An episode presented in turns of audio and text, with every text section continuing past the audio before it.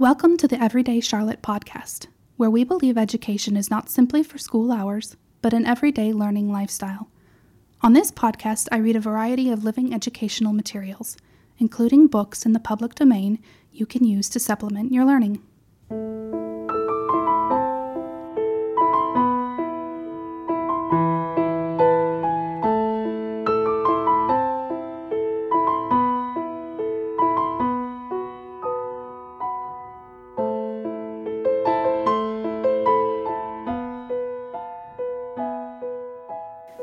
The Burgess Bird Book for Children by Thornton W. Burgess.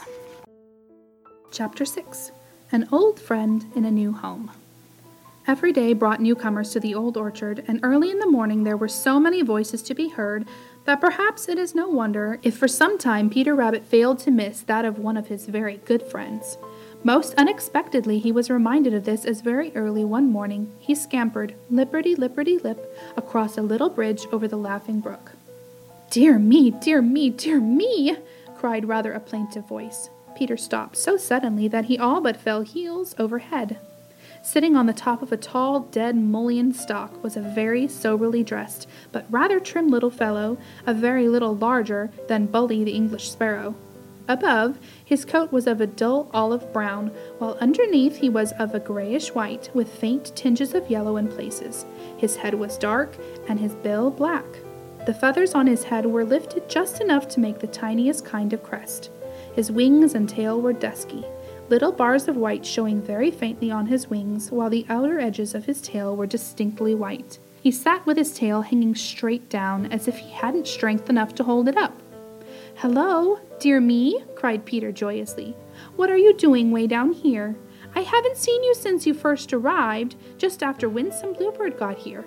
Peter started to say that he had wondered what had become of Dear Me, but checked himself, for Peter is very honest, and he realized now that in the excitement of greeting so many friends, he hadn't missed Dear Me at all.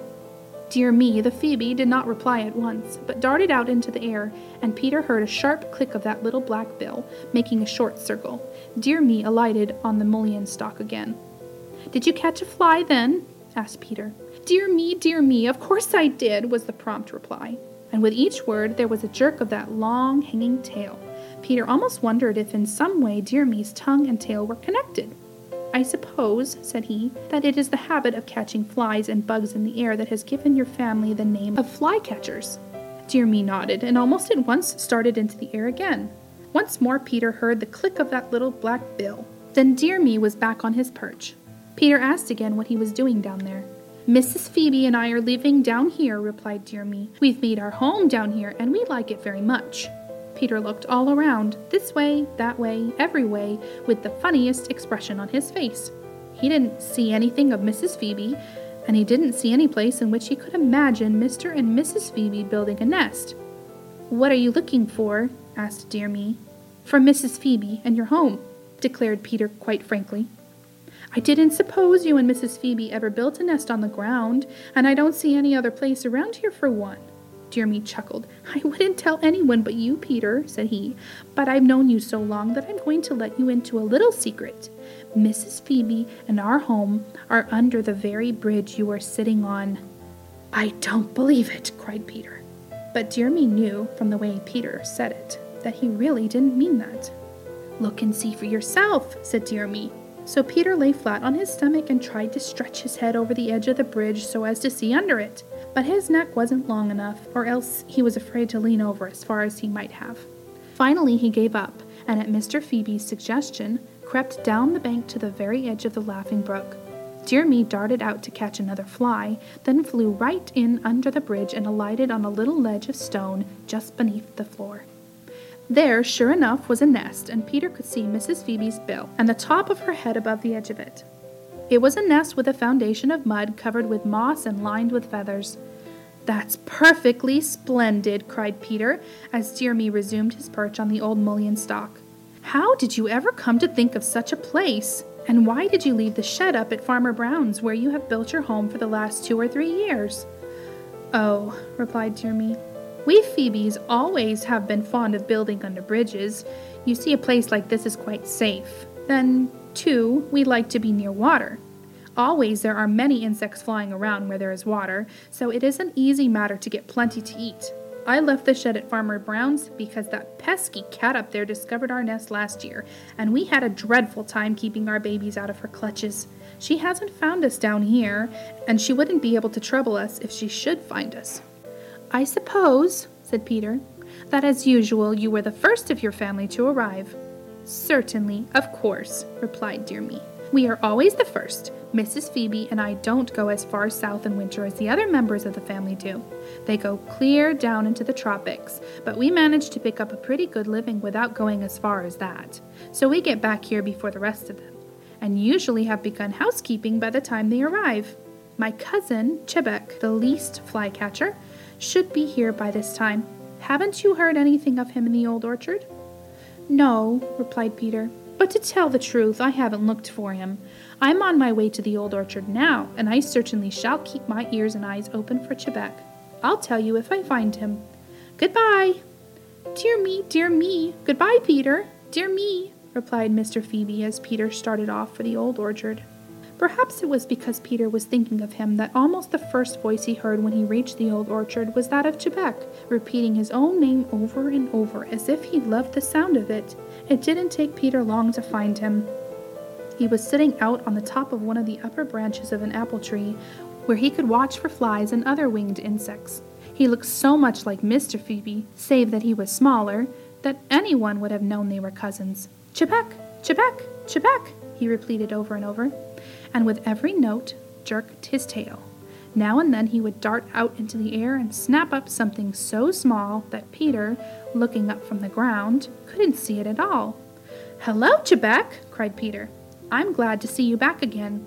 Are you going to build in the old orchard this year? Of course I am, replied Chebec promptly. Mrs. Chebec and I have built here for the last two or three years, and we wouldn't think of going anywhere else.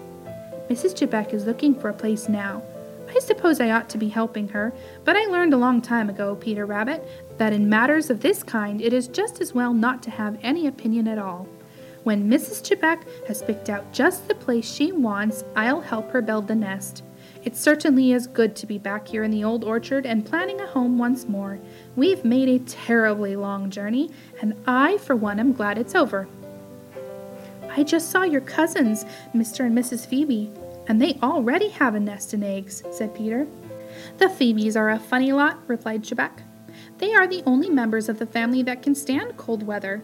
What pleasure they get out of it, I don't understand. They are queer anyway, for they never build their nests in trees, as the rest of us do. Are you the smallest in the family? asked Peter, for it had suddenly struck him that Chebec was a very little fellow indeed. Chebec nodded. I'm the smallest, said he. That's why they call me Least Flycatcher. I may be least in size, but I can tell you one thing, Peter Rabbit, and that is that I can catch just as many bugs and flies as any of them. Suiting action to the word, he darted out into the air. His little bill snapped, and with a quick turn, he was back on his former perch, jerking his tail and uttering his sharp little cry of Chebec, Chebec, Chebec, until Peter began to wonder which he was the most fond of catching flies or the sound of his own voice. Presently they both heard Mrs. Chebec calling from somewhere in the middle of the old orchard. Excuse me, Peter, said Chebec. I must go at once. Mrs. Chebec says she has found just the place for our nest. And now we've got a busy time ahead of us. We are very particular how we build a nest. Do you start it with mud the way Welcome Robin and your cousins, the Phoebes, do? asked Peter. Mud? Cried Chebec scornfully. Mud? I should say not. I would have you understand, Peter, that we are very particular about what we use in our nest. We use only the finest of rootlets, strips of soft bark, fibers of plants, the brown cotton that grows on ferns, and perhaps a little hair when we can find it. We make a dainty nest, if I do say it, and we fasten it securely in the fork made by two or three upright little branches. Now I must go because Mrs. Chebec is getting impatient. Come see me when I'm not so busy, Peter. Thank you for listening to this episode of the Everyday Charlotte podcast. We hope you will join us for another great read on our next episode. God bless you all.